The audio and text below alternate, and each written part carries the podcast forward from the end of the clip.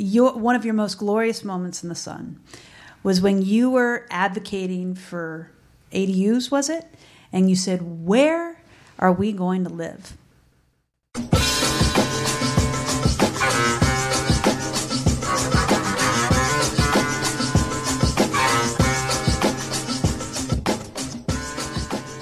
Hi, welcome to Infill, where we talk housing politics and policy. I'm Laura Foote, Yimby Action. I'm Sam Moss from Mission Housing. And we have two very special guests from Berkeley across the bay here today. Hi, I'm Lori Droste. I represent the Elmwood area in addition to the South Side in Berkeley. Um, I'm happy to be here. Thank you.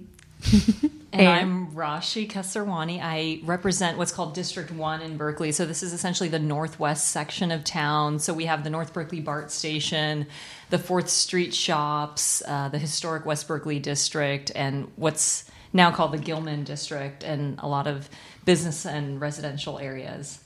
Well, so congratulations on winning. Thank you. Good job. you think we don't we don't invite losers onto the podcast? so- That's not true. We totally do. You're here. Okay. Oh God! You know you missed one podcast, and it's like you never came. But welcome from Berkeley. Um, Thank you. Yes, thank you. For, oh, you came so far. um, and it is true that uh, in San Francisco, I think everywhere in the Bay Area suffers from this like navel gazing, like forgetting that there are other cities and towns like very close to us. Um, but I would love to hear Lori, especially, and Rashi working on a new project about missing middle housing. That's what you're here to talk about. That's right. Thank you. Yes. So uh, Rashi and Rigel Robinson and Ben Bartlett and I are introducing an item called uh, Missing Middle. And really, what we're asking our staff to do is to come back to us to. Uh, to really provide recommendations on allowing and fostering different types of housing throughout Berkeley. So we're talking about duplexes, triplexes, uh, fourplexes, and really trying to figure out ways that we can provide more housing for individuals. Um, but also, we have a rich architectural heritage, and I know that can be a dirty word, neighborhood character, but there are some amazing, uh, amazing examples right now in Berkeley of uh, bungalow courts and fourplexes that really have been outlawed out of existence, and that's uh, due to a variety of reasons.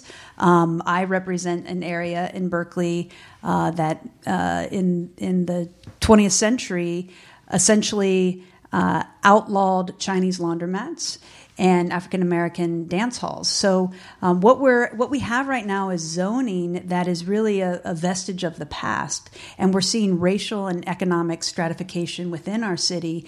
And what we're saying is is we want to have a more equitable way in which to provide homes for as many people as possible, and in doing so, we'll be able to um, provide more homes to uh, low and middle income people as as well. So oftentimes there's a conflation between missing middle, the form. This is where I'm getting wonky, and I'll I'll stop here. in No, a I second. love this because when we There's say a- missing middle, So- a lot of people will be like, "Oh, but how can you guarantee it'll be middle income?" And Right. this is this confusion. So that's exactly right, and and actually, I love the the conflation between the uh, the, the the terms or the definitions because uh, if we have this type of form, it by definition and design, it allows for more. Uh, middle income folks to have access to housing because it will be cheaper than a single family home. So, um, in this way, I'm, I'm really excited that the two terms get confused because we're really trying to create uh, homes for people who are desperately missing out on um, on having homes in the Bay Area. Yeah, and you know what I love about this item is it's simply allowing us to create the duplexes and triplexes and beautiful like there's like co-op housing. There's so much of that already in my district because I've I've walked every street and knocked on every door. So I know that we have this housing that was created prior to the 70s and is now outlawed. So, you know, this study is just going to explore, you know, what would it look like to be able to give people the options to create this type of housing again. Um, you know, I think about, gosh, I like I got an email this week from a woman I know who lives in my district who basically she wants to be able to create an ADU in her backyard, but she doesn't have like the right floor area ratio to be able to get one of a, of a reasonable size. And so if, if she had the option of like turning her house into a duplex so that she could age in place and her adult kid who she wants to be able to live in the ADU could live next to her, you know, that just creates so many more options for people that aren't available right now because it costs 1.2 million dollars to get a home in Berkeley today. Yeah, you, I mean, you bring up a really great point. Um, it always cracks me up how like the single family home is just so much more expensive than anything you could get right now. But like, it's it, the only you know. Like, we've also made it so that it's only legal to build really really expensive apartment buildings you know? Like when you can only build 85 foot steel stuff because it's like the one tiny little bit of land then yeah that stuff's expensive. And i think we disregard that there are plenty of small builders who would love to help add one or two units and it's not going to cost a bazillion dollars per unit Exactly. I mean, that's what I've I've said over and over again. We know in Berkeley that there are people who are resistant to um, taller buildings in the downtown. Well, this is a great option for them. So if we can allow more of this missing middle housing, more of this subtle density that's already there, then we can we can really get somewhere. And as Rashi mentioned, um, that the median price of a home now is 1.2 million dollars, which is a 65 percent increase over the median sale price in 2013. So five years ago. Um, similarly, Berkeley's median rent index is around $3,600 a month. That's a 54% increase. So we're seeing skyrocketing housing costs. We see every day on our streets homeless individuals, and this is a way that we can tackle this issue. It's interesting because I hear a lot of people being like, well, why don't they build, you know, looking at sort of Paris style apartment buildings and like this kind of missing middle stuff. You'll hear from people who don't who aren't wonks like well why don't they build this stuff anymore? You know like what's the matter with these developers that they just build this big glassy stuff and they're not building this sort of like you know stuff that i establish as cute? And then you have this like conversations with someone where you're like well actually you know in It's the illegal. 70s and 80s we kind of made it illegal to build that stuff and so they don't build it anymore. And they're like what does that even mean? And i'm like ah and then you're down the like zoning rabbit hole. And you're like, you know, and I, I have had this conversation with so many people who, I mean, especially when you talk about it's illegal on paper, and then the fees and and restrictions that we put on top of that, so that even where it's legal to build, it's financially kind of impossible to build, and then you end up with the only kind of development happening in a lot of these communities is somebody converting a small single family home into a large single family home because it's so cost prohibitive and illegal to build a fourplex.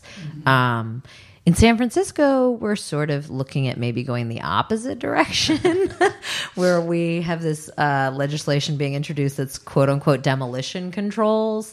That's basically like no construction. Yes, Berk- no. It's, thanks, thanks, thanks, Berkeley. Thanks, Berkeley, for, Peskin. Yeah, exporting really him to that. us. Yes. Yeah, great. You don't have to comment. thanks a lot. um, but I do see these as like an inverse, right? You guys are saying, okay, the problem is not the like redeveloping a single family home into a larger single family home. It's that it's illegal and difficult to build the missing middle housing that we say we want. So let's make a piece of legislation. Let's research how do we actually get, you know, two to six unit buildings being built. Right. I mean, so there's there's that piece of it. Um, there, we also want to have homeowners be able to um, divide their existing homes into anywhere from two to four units. And I also have many examples of constituents who have said, "My kid desperately wants to live in Berkeley." And there's no place for, for my kid, and I want to be able to, to convert my home into a duplex. So uh, why why don't we allow that? And you also mentioned Paris. Well, the one thing that when people bring up Paris, they forget about the, the geographic area of mm. Paris, right? So if we're talking about missing middle housing, it can't just be Berkeley. It needs to be all of the mm-hmm. surrounding communities as mm-hmm. well. And then it would be comparable to mm-hmm. Paris. So we really are looking at our neighbors. And I know this is a conversation in, in Oakland happening now. I know that many people um, are talking about how do we incentivize this type of missing middle housing. So I think there's a will, um, and and I know these conversations around uh, CASA have been have been fascinating, um, but we we need to do all of the above, really. I know. I, I really appreciate sometimes elected officials who are totally not you um, will say, "Oh." We shouldn't do anything because it's really the next door neighbor jurisdiction who's being the real bad actor. And so they use this kind of like, oh, the regionalism idea as an excuse for their jurisdiction not to do anything. Mm-hmm. And so I appreciate that you're using the regionalism to be like, we need to do something and we need to pull everybody else along too so that everybody's doing something. And maybe not build like a wall around the city. Yeah, just yeah, I don't- say. just maybe there was this guy in Cupertino who. That's a bad idea officially. So I just also want to put a plug in for I think this missing middle housing. It just sounds like a lot more fu- a fun, a more fun way to live. Because like, because when I was knocking on doors, Right. I mean, there are these like great like these little like. Like you're saying, the bungalow courts or like the the triplex. I mean, you all of a sudden have built-in babysitters for your kids and a sense of community. And like there are co-ops like in District One where they're like growing vegetables together. I, I won't get into like the zucchini stuff, but um, but you know, I so I also want to. And you know, we'll we'll get to it like when we have a council meeting, but talk about how this is like a, re- a really great way to foster community and to have different family sizes being able to live together, or different generations being able to live together, and to do it in a way that they can actually afford. Yeah. I mean, there is this concept you can't have diversity of people without having diversity of building type. And so you're not going to get all of the different socioeconomic, you're not going to get all of the different family styles, you're not going to get, um, you know, especially immigrant families that are more likely to have intergenerational households if you don't have a variety of styles of living from a one bedroom to a 10 bedroom. Yeah, it's just there's something about that I think is that's you bring up an interesting point in all of Mission Housing's buildings.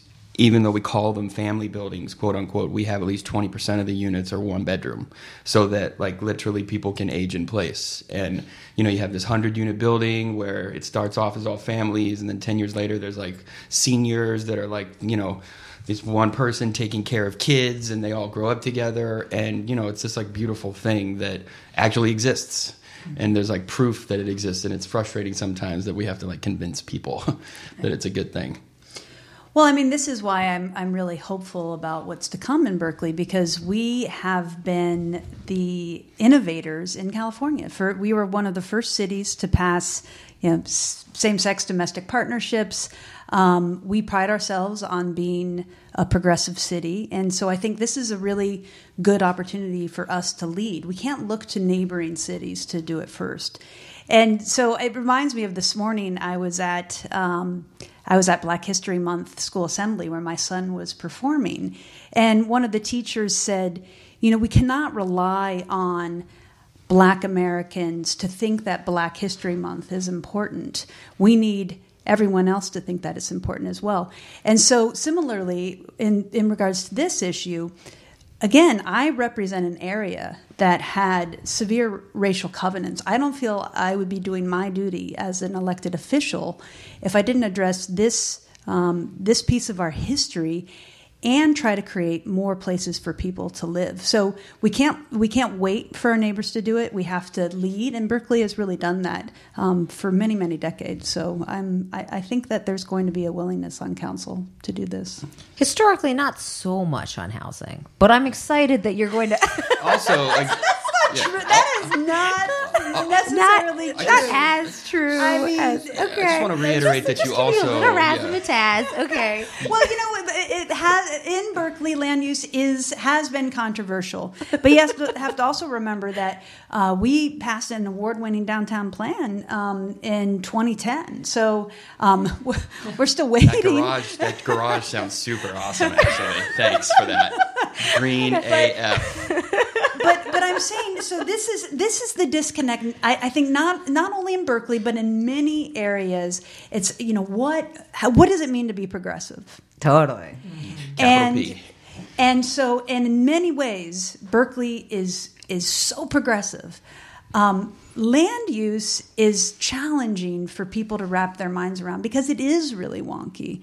Um, but I think in having these conversations and framing it around this really legitimate issue of social justice, which it is, it 100% is, then we can get people on board. I I randomly hijacked a, a, a, woman at the coffee shop yesterday who started talking about um, development in Berkeley and uh, and missing middle housing, and I convinced her just through having a, a conversation around.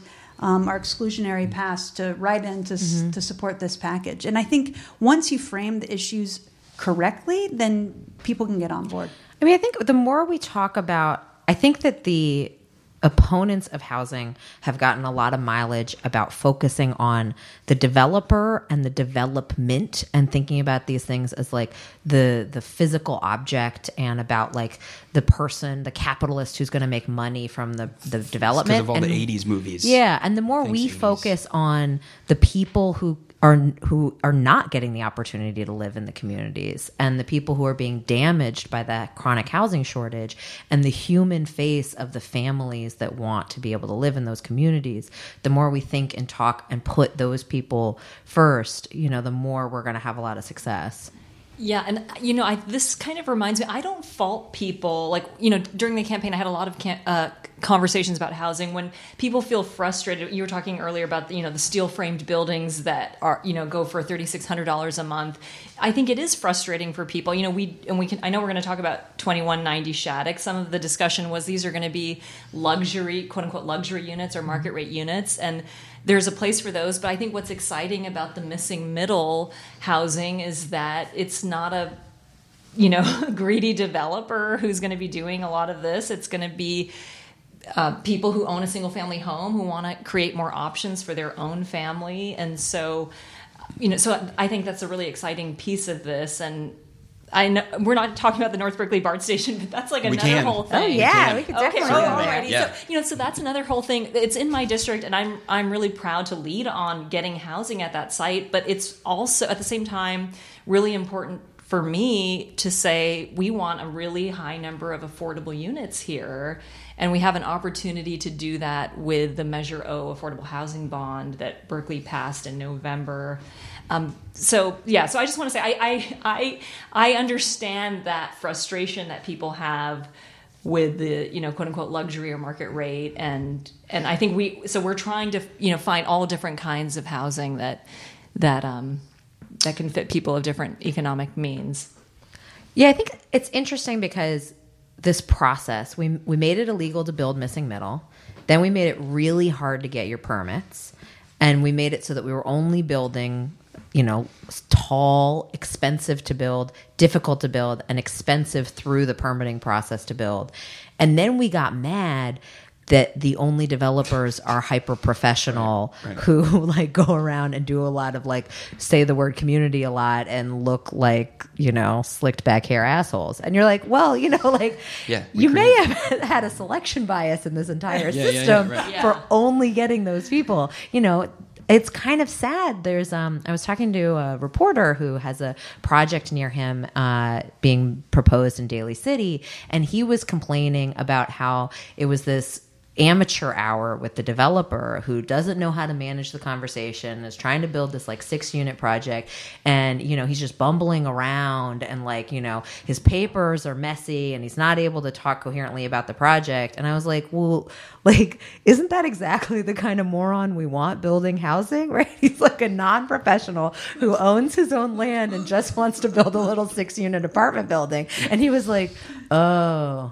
yeah, I guess that's true. Like, yeah. I should be nicer to that guy. Well, I mean, there, most towns, most cities have. Well, like San Francisco has this thing called the RBA, the Residential Builders Association, and mm-hmm. and they're they're literally like a multi generation organization made up of smaller developers that specializes in converting single family homes to four units. And you know, the narrative from a lot of our elected officials maybe one or two bloggers as they call mm-hmm. themselves is that even if the even if you legalize apartments i know even if you were to do that no one's going to want to build out there.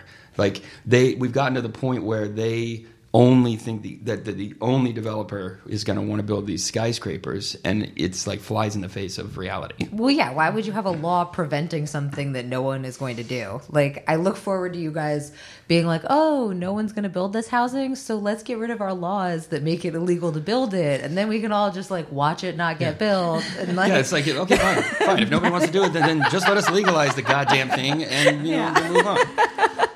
I, I mean, I, I think one thing I, I, I don't want to say is that upzoning alone uh, isn't going to cure our our issues in, in terms of of uh, housing availability. We and- agree with you. Officially, Twitter, the Yimbies agree with that statement. I know the weirdest thing I found is that like people are like saying to me like upzoning alone won't do anything, and then also complain about how we wonk out on like mm-hmm. being for like fifteen thousand different policies, mm-hmm. right? And we're like, I don't know the whole like upzoning alone thing. I don't know who is proposing upzoning alone, but that person sucks. Whoever that is, I don't know who that is. Not invited. But, like- not invited in the podcast. Yeah, yeah, Yeah. So I mean, I, I think that uh, going back to your um, your comment around uh, demonizing the developer, I mean that's that's a very popular narrative. I, I mean, I just um, took off my top hat and, my, and chomped my cigar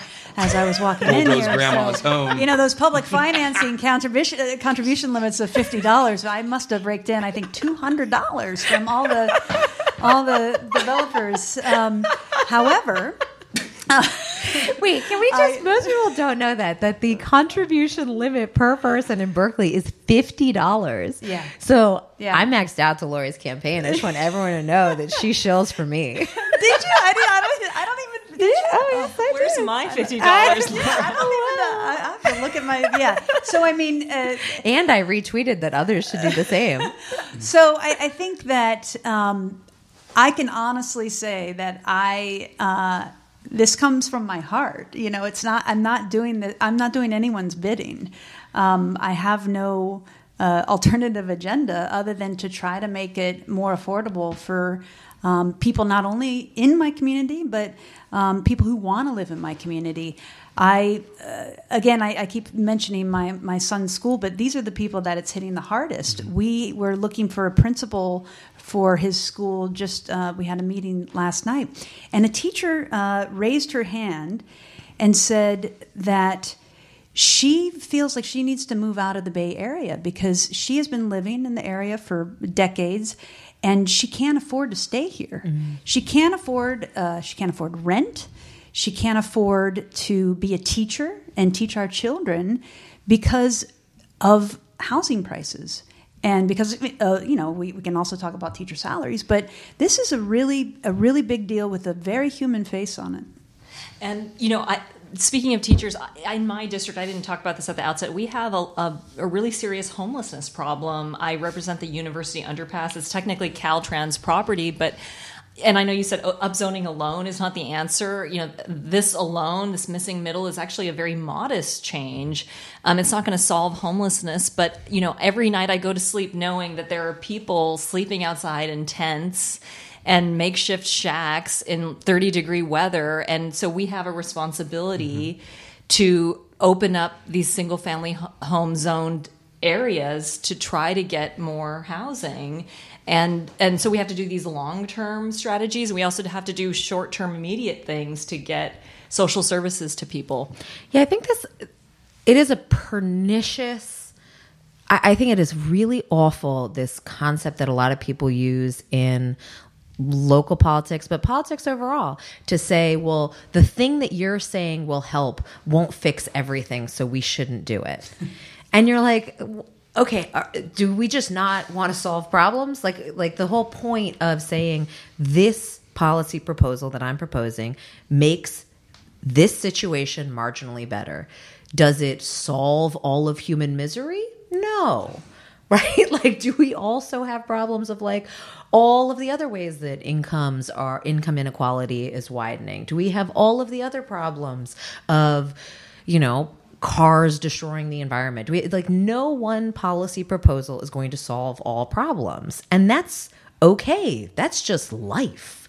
And doesn't mean that we shouldn't be making all of these incremental changes. And I also think that, like, you know, I've seen people be rude on Twitter um, to both of you um, because you proposed something that they feel wasn't dramatic enough. And, like, to some degree, I understand that. But I also say, like, anybody who is doing anything good on any topic, please do not give them negative feedback. You know, like just Yeah, be like, like that is my advice for like that to all of this. And it's, it's always the negative Anybody's doing feedback good giver. on anything. Be like, that's Yeah. great. I can't wait till you see you take this other next good step. Thank you for taking this first step. That is the only appropriate tweet. Okay, like every other tweet is just obnoxious. Just like put it down, put your phone in your pocket, go get a coffee. I mean, well, well, thank goodness we don't really take those tweets seriously. Oh, you don't get rage. You just don't rage every single time chance. Oh man, uh, yeah, I, I get mad. So, and I think a lot of people have good intentions. I always try to see the good in people. Um, I think people don't realize actually the political blocking and tackling that we have to do every day. Uh, you know, and just it's hard even at the local level to to be out and proud on housing. Like it's not easy. We're we're trying to make it easier. Yeah. Also, well done on the sports ball reference. ding ding for that. I think we saw that very much in real life with the recent "fuck of you" hearing, um, which That's your title, not mine. Yes, yes. Full, full disclosure, everyone. Yimby retains the right to title. Okay, it was excellent. Um, that a lot of Cal students came out uh, in support of a housing proposal that was, oh me, oh my, going to impede a bit of a view. And they had signs that just said fuck a view, which was very um, fun and powerful and antagonizing to the people who liked the view. Um, but I think sent a sort of powerful message about prioritizing people over this view. Um, I don't know. Do you guys have thoughts on that? Well, I, I would agree with Rashi is that I, this is uh, we would not describe it as a, a fuck of you hearing because In, in I, it, Nuance, nuance. no, no, uh, because actually the view issue had already been adjudicated. So what was in front of us was the actual project. But you're right in that students um, were mobilized against uh, some of the concerns they heard around the project. Uh, because you are having students living in cars, you're having um, dozens of students shacked up uh, in, I don't know, a one bedroom apartment. Um, and so this is a rare, really tangible issue for them. Um, so it's a big change as well because just in 2015, there was a similar uh, appeal a similar uh, view issue. Actually, no, it wasn't a similar view issue. In 2015, uh, people came out to oppose uh, the, a taller building in the downtown because they said it would block the view.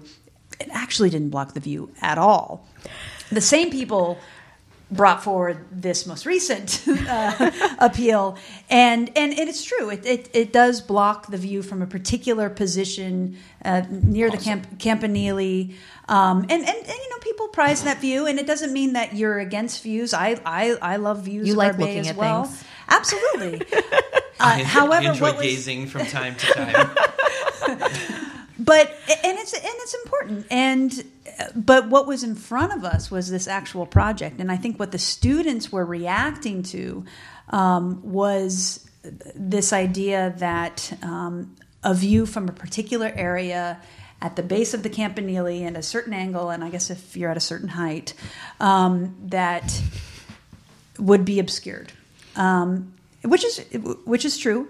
Uh, and they were saying that they wanted a place to live, and so that's I think what um, started those signs. I actually didn't see those signs; I just saw pictures of them.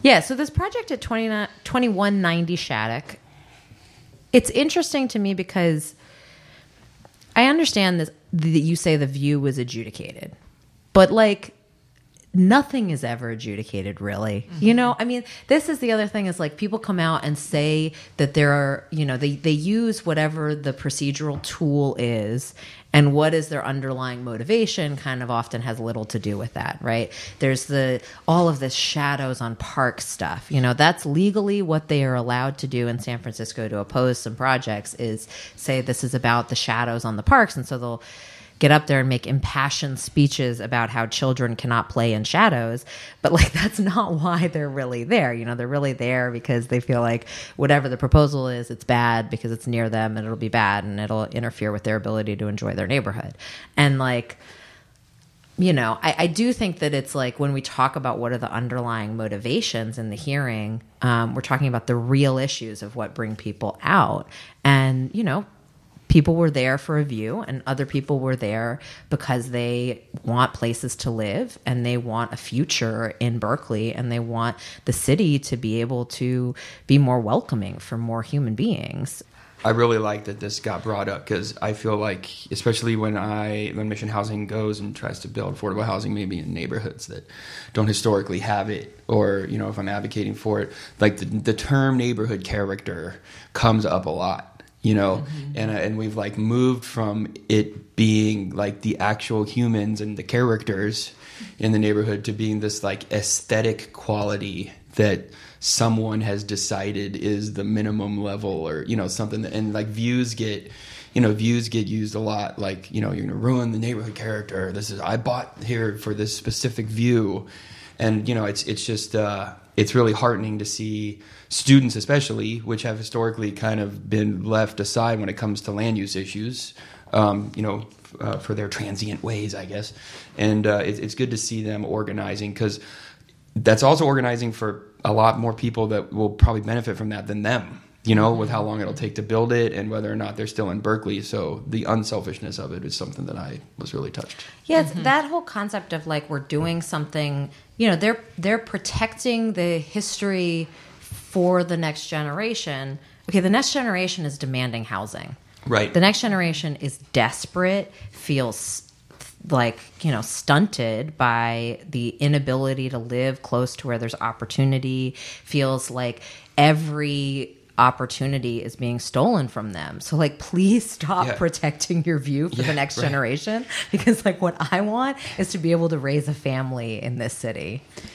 Well, you know, I, I really have to make sure that um, a few different people get some shout outs. Uh, Alex Wilfert, who's Great. the president of, uh, of the student body at Cal, Nuha Khalfay, the external affairs vice president, Angie Chen, the local uh, affairs director for ASUC, and uh, Sarah A. They really mobilized students to come out and, and support this project, uh, primarily because the market rate units are the only units that students can access for the most part. Mm-hmm. Um, not, I'm not, I, I, can't say that for all students, but uh, most students are, are dependent, so they can't access those with a capital A affordable housing units. So this is near and dear to their hearts. And you mentioned uh, neighborhood character. I, I, completely agree. A neighborhood character has to be made up of neighborhood characters. And so it's really challenging to try to define neighborhood character. I love neighborhood character, but how do you define mm-hmm. that? Mm-hmm. Usually people are talking about um, architectural features or something aesthetic that's really hard to make objective. And so therefore people appeal based on on it's that a project is ruining neighborhood character. So um, I too love neighborhood character, but we just really need to wrap our heads around what is that. And I would argue that our missing middle uh, proposal mm-hmm. really is emphasizing I neighborhood character. That's and I just, I just, have to do a little bit of cheerleading for this uh, 2190 Shattuck project because it was it is on top of the uh, the downtown BART station, so you're going to have 247 units of housing literally uh, steps away from BART. Which, and, which station? And so I tried uh, the downtown Berkeley okay, BART, downtown Berkeley. Uh, BART station. So I, when I was at that meeting, I tried to make the point that we have to approve. You know, speaking of regionalism, we have to approve infill projects in the inner Bay Area if we don't want to force developers to go out into undevelopable, undeveloped areas and and push people Build into really auto dependent lifestyles. Um, so that was really important. And I also have to say, you know, yes, it was all market rate units, but it was $10.1 million to our affordable housing trust fund that will that will be leveraged. I think it's like four times. Yeah. So that that's really forty million dollars. That's going to go for That's senior housing. That's That's going to go for low income families. And so saying yes to this project was the progressive right thing to do. Uh, the other thing is that there's a project labor agreement and they're going to do local hire. So people from Berkeley High doing career technical education are going to get an opportunity to work on this project. So there were um, um, a series of reasons why I was really proud to say yes to it. Sam, do you want to insert your uh, demonizing of the fee out rant here? I mean, I just think it's ridiculous. so, affordable housing developers use every dollar better than a market rate developer would if we forced that developer to build on site. And you know, so that 10 million could have been taken and put and put to the 2190 project, and we would have got about four times less units because like we take that dollar and we go get tax credits and blah blah blah blah and everything. But like Building on site, building on site affordable is, is, a little less efficient than feeing out and paying into Right. things that go to subsidized affordable housing It's not less efficient for virtue signaling. It's less efficient if you actually want to build more as much Yeah. many affordable units as possible because people don't live in percentages, Laura. okay. All right. And Lori. One one, uh, last thing I'd like to say about this project that I really hope that people will understand is that we saw um, some incredible leadership by uh, Jesse Arreguin in approving this building. And I know that you all have have given him a, a lot of hell over the over the past couple of years. However, he has been really tremendous in the past few months on on housing in our city. So he was the one that saw this across the finish line. No bones about it. And so um, we have to make sure that we can offer praise to our elected officials when they do something right. And he has been he has really been um, a, a real advocate for housing in our community over the past few months. So I, I don't want this to go unnoticed because it's it's it's a change and it's a change for the better. Yeah, I- you know, I, I'm going to put my two cents in on that as well because I, I also appreciated his comments that night that he actually said he didn't support the original 2010 downtown plan that made it possible to have this 180 foot building um, where it's located, and I appreciate somebody acknowledging i don't know if he said he made a mistake or an error but to acknowledge that they had a shift and they recognize the importance of approving that project This is where I think it's really important for when we change minds, and especially when we organize a voting block that gets people to think differently about who their constituents are. We have to make sure that we prioritize policy over partisanship, and you cannot be mad about someone not agreeing with you two years ago. You have to be really happy that they're agreeing with you now. Um, you know, we watched Supervisor Jane Kim on her way out uh, propose to get rid of parking minimums citywide, and she did it. She ushered that legislation across the finish line, and it was great to watch somebody who we've sparred with do a policy that we were really excited about. Um, and so I, I think that that's something that I want to make sure that like it's very easy to get really mad in land use and to like okay you can be mad but don't stay mad right you need to make sure that when an elected official does the right thing we're there to cheer And yeah, you know, I think I think it's really important to also remember that YIMBY and organizing, just organizing pro housing movement, you know, it's it's this continuous slog of really slow progress over years and years and years. And you know, sure, a candidate might not be considered a YIMBY candidate or you know a person that supports exactly what we want right away, but like we should also acknowledge the organizing that's done that like creates this critical mass parade wherein Mayor Arreguin, you know, thank you very much, sir, it, you know, feels like that vote is, I mean, he's a politician, is in his political interest also. And I, I really, really believe that the Yimbys taking time to smell the roses is something that I don't believe any of us do enough. And, you know, someone like Mayor Arreguin voting for that is some rose smelling.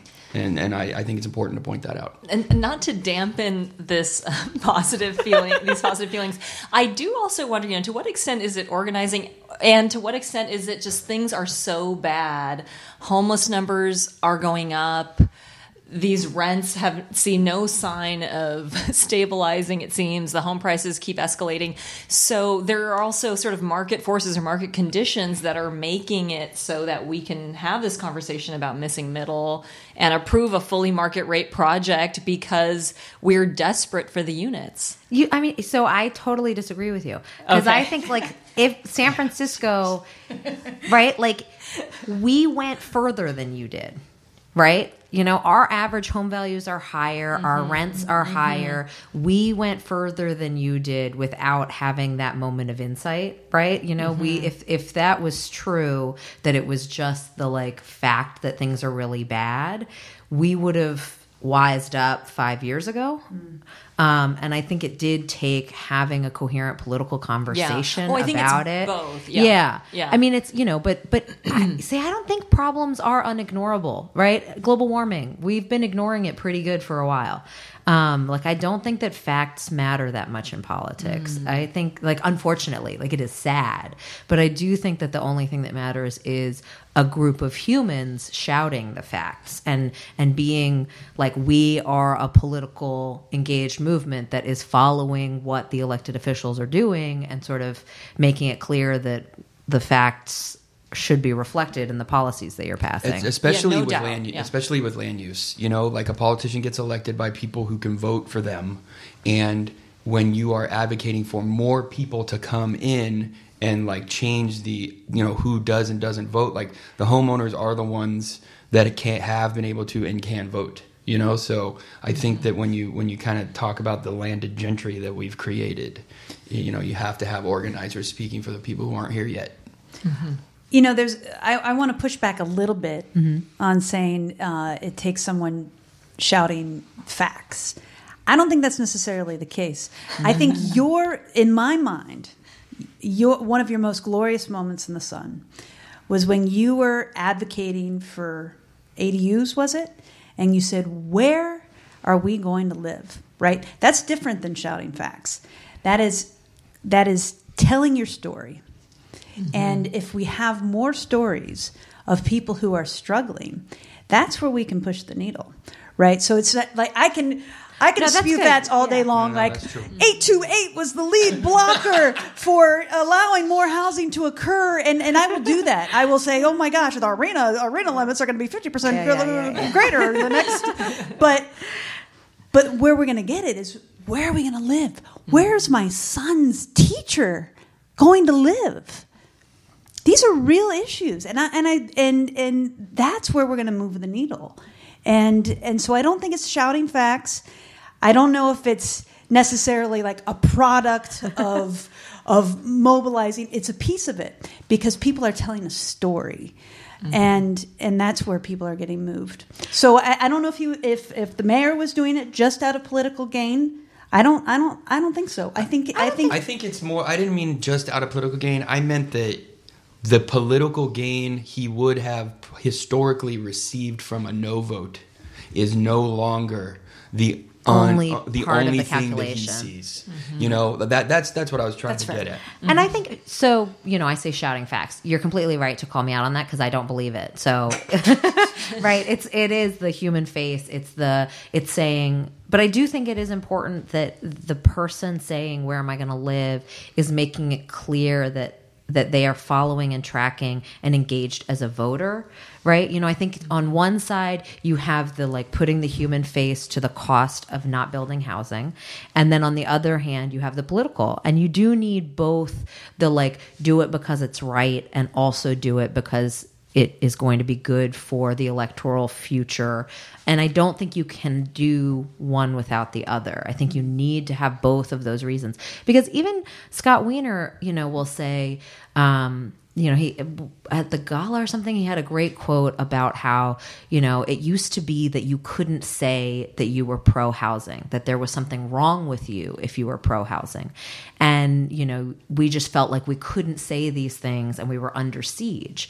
And to me, that's like, okay, now I know what I need to do, right? We need, as, as organizers, we need to be out there building the runway, building the part of the conversation that makes it socially and politically acceptable so that elected officials feel like they can say what they need to say. And the only way you can do that is by getting people out there telling their stories and making it clear that there are people who are going to cheer when someone says we need this housing, that there is going to be a group of humans who are going to say thank you for getting up there and representing me and what my family needs. Mm-hmm. Absolutely, and that was and and I saw that shift right when I came into office at the, the beginning of 2015 when um, when I reached out to Sonia and uh, and people started to come to meetings mm-hmm. shortly thereafter. Yeah, I mean, look, you know, Mayor Breed. I mean, I definitely teared up. You know, she like literally said she was, you know, writing legislation that that we'd helped draft, and you know, she says literally that we need more housing in every major important speech, and uh, you know, that didn't just happen. You know that's that's that's been building up for a really long time. And i guess i liken that similar thing to what mayor green R. Green did. I love it when the elected officials don't consult with us and they just come. Yeah. no really. My favorite part about like what we've been doing recently is having elected officials come after they've had an idea for how we're you know for instance your missile, missing middle housing proposal is that you heard the constituencies, you heard what people were demanding, and you came up with an idea of how to get there without me needing to draft anything. You know, you guys went out there and tried to figure out how to solve the capital P problem because you it was established in the discourse that we have a housing shortage, that we need different kinds of housing production, and you're out there trying to figure out how to solve that problem. It's like makes me feel like it's all going to be okay. Thanks guys. I do think that this change in the conversation does mean that like in other places in the region um, the the break is is really is, is sort of going the other way too. You know cupertino where the mayor Scharf gets up there and says that cupertino he's sort of half joking should build a wall. I mean and it really does put this kind of like stark relief of like he's not really joking that he thinks that Cupertino should not have to deal with everybody else and that the current residents of Cupertino are who he needs to protect from I mean it's it's just a really interesting like mindset that is very explicit and that does show sort of where different cities and towns in the region are, are starting to go in different directions in relation mm-hmm. to the problem. Yeah, I mean, right? I mean, was it Brisbane's mayor who said like we'll bring the jobs and San Francisco can build the housing? You know, like the the the, the whole thing of that it's like we said earlier that you know it's other people's problem, it's other people's fault. Going down to Brisbane, to, you know, giving public comment for the Bay, Bay, Baylands last year, I heard a lot about how well San Francisco started this tech boom, and you know it's their fault. So why should we have to build the housing? And you know, I think it's all starting to really tie in together that we all made this bed, all of us, and like we all have to work to to, to, to fix it. Mm-hmm. Well, yeah, I mean it's it's also been decades in the making, yeah, right? right? You know, you have Prop 13. What's that? Uh, well, you know, the one thing that we that we all also forget about when we think about the Bay Area is that people come from all over mm-hmm. because they wanted to live in the Bay Area. I mean, a lot of people have been talking about Virginia lately mm. and talking about, oh my, oh my gosh, I'm I'm surprised. I am not freaking surprised because I grew up in those places, mm. right? I came to the Bay Area for a reason, and that's because I'm, you know, a queer person that wanted a place where I felt welcome. And so we need to do something about that. We need to ha- be a welcoming community. We need to make sure that we're not getting more and more homogenous, which which has been happening, and we need to welcome people within our community. So I'm always really um, concerned when I hear statements around building a wall, even if it's joking, or if somebody comes to speak about a particular project and they are asked where do you live? Oh, yeah. That that to me is is an affront uh, because we pride ourselves on being a sanctuary city and welcoming people, um, but yet we we need to make sure that our land use policies reflect that. Yeah, and I, I couldn't agree more. And I also think I think this is like a national problem now, where cities are don't want jobs. They don't want the next headquarters, and and it's sort of like um, it's just we've gotten into this weird sort of place where you know good paying jobs are like something to be feared, and and I it so I think we just have to create more housing and Right. and and realize that like it's it's actually like um a problem due to like a blessing of riches here in the Bay Area. We have a you know beautiful climate, um, a lot of good paying jobs, and and a very tolerant community. And I I think we ought to Widen build more it, housing and not walls. Yeah, there's, But there's towns also- in the Midwest that would love to have really good weather and too many jobs. You know, like I, I, I think that's something that we don't think about enough. See, I actually, the Bay Area is where it's worst, right? Where we have the most opportunity and we have the most inability uh, to build the housing. But I hear from people, you know, because they reach out to us starting YIMBY clubs all across the country. And, and I think we really need to be not thinking of this as a Bay Area problem. This is a city's mm-hmm. problem and, mm-hmm. and even a town's problem. Mm-hmm. The town where my family is sort of based nobody who works in town can afford to live in town. And that's like a town, right? In some random place in Maine. And mm-hmm. and this is a problem across the country where incomes are not keeping up with housing costs. We're not building enough housing and we're not building it in town, right? I mean, Maine, this little town in Maine, is probably not going to have a public bus system anytime soon. And yet they could bring down their carbon costs by building apartments downtown. But they have basically made the entire place historic. Mm. And it's very beautiful and quaint. But like they're the only apartments are the historic apartments that they used to build. In history we built apartments. And and now we don't allow apartments. And i'm just like why don't we do the historic thing and build apartments? Um, because we used to have towns you know? America used to have downtowns. And then we went down this car centric sprawl concept that was so toxic for livability really. That's that word that we throw around all the time. Um, but utah has a housing problem. I mean like how is it that we're not thinking about this as like sort of an everywhere problem? Because it's not just the bay area that has this self-inflicted ever worsening wound Yeah, I, mean, we certainly are seeing these problems sprout up in, in a variety of places. I mean, we've heard about um, Seattle trying to confront um, its housing crisis, Minneapolis, other cities as well. Um, using us as a cautionary tale. Yeah, right. like maybe that's the only thing we give to the rest of the world is that we get to be like yeah don't do like us. Yeah. Um, we'll say something inspiring so we can end on a high note You get well, oh, no, you- yeah, yeah, that, that's what you're going to say? I mean, they- final final thoughts. final, final thoughts. Everybody gets a final thought. Well, I just um, I want to thank you for having us here. And now that I know you're from Maine, I'm really mad you didn't bring us lobster rolls and whoopie pies. However, um, you know, I, She's from DC. That's where the Oh. Yeah, the yeah, yeah. corporate- Family's that's where the based in neoliberal Yeah, corporate yeah, thing yeah. comes from. Yeah. Okay. Well, thank you for having me on your Corporate Chill podcast. And I want to say that, um, you know, we're really excited to, to have this conversation in Berkeley.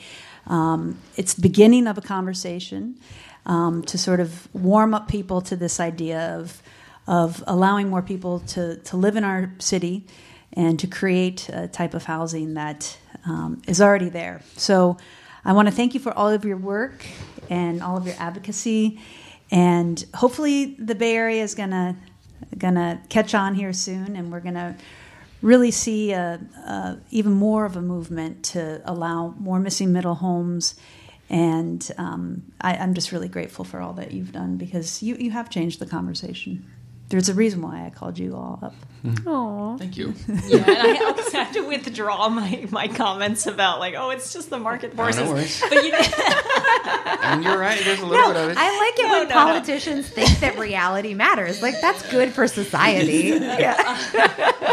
Uh, well, I just um, I, I I second Lori's comments uh, to practice my parliamentary procedure, and uh, I'm just happy to be here to just be another voice in support of housing. You all have been these voices um, doing the work for a really long time, so I'm just honored to be in your presence. Thank you. Oh wow. yeah. Wow.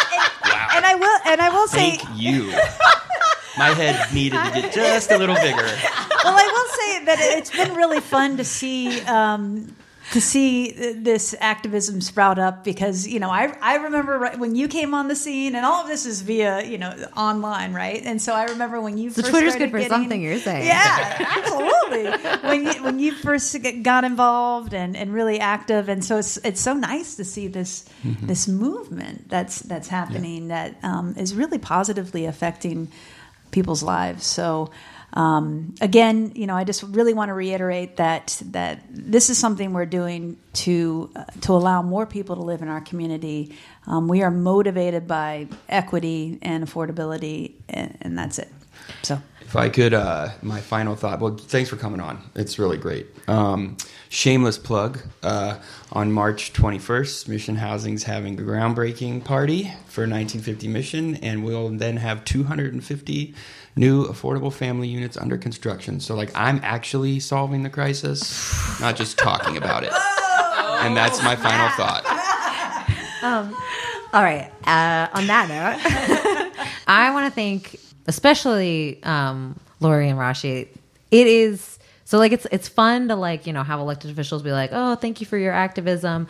Um, it is unbelievably thrilling to see elected officials really try to make this better, and it's like the only thing that is going to change this is.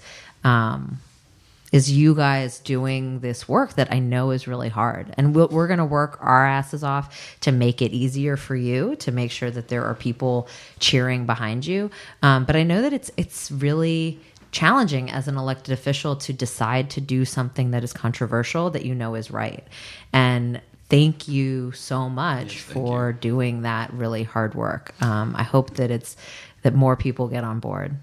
Well, well, thank you. I know I've I have heard many many people caution me um, around this issue uh, because I represent um, an area predominantly filled with single family homes, and and I say, well, you know, if if people feel that strongly about it, um, and and they want to, and they they aren't happy with me, then then so be it. But I feel like I'm I'm doing the right thing.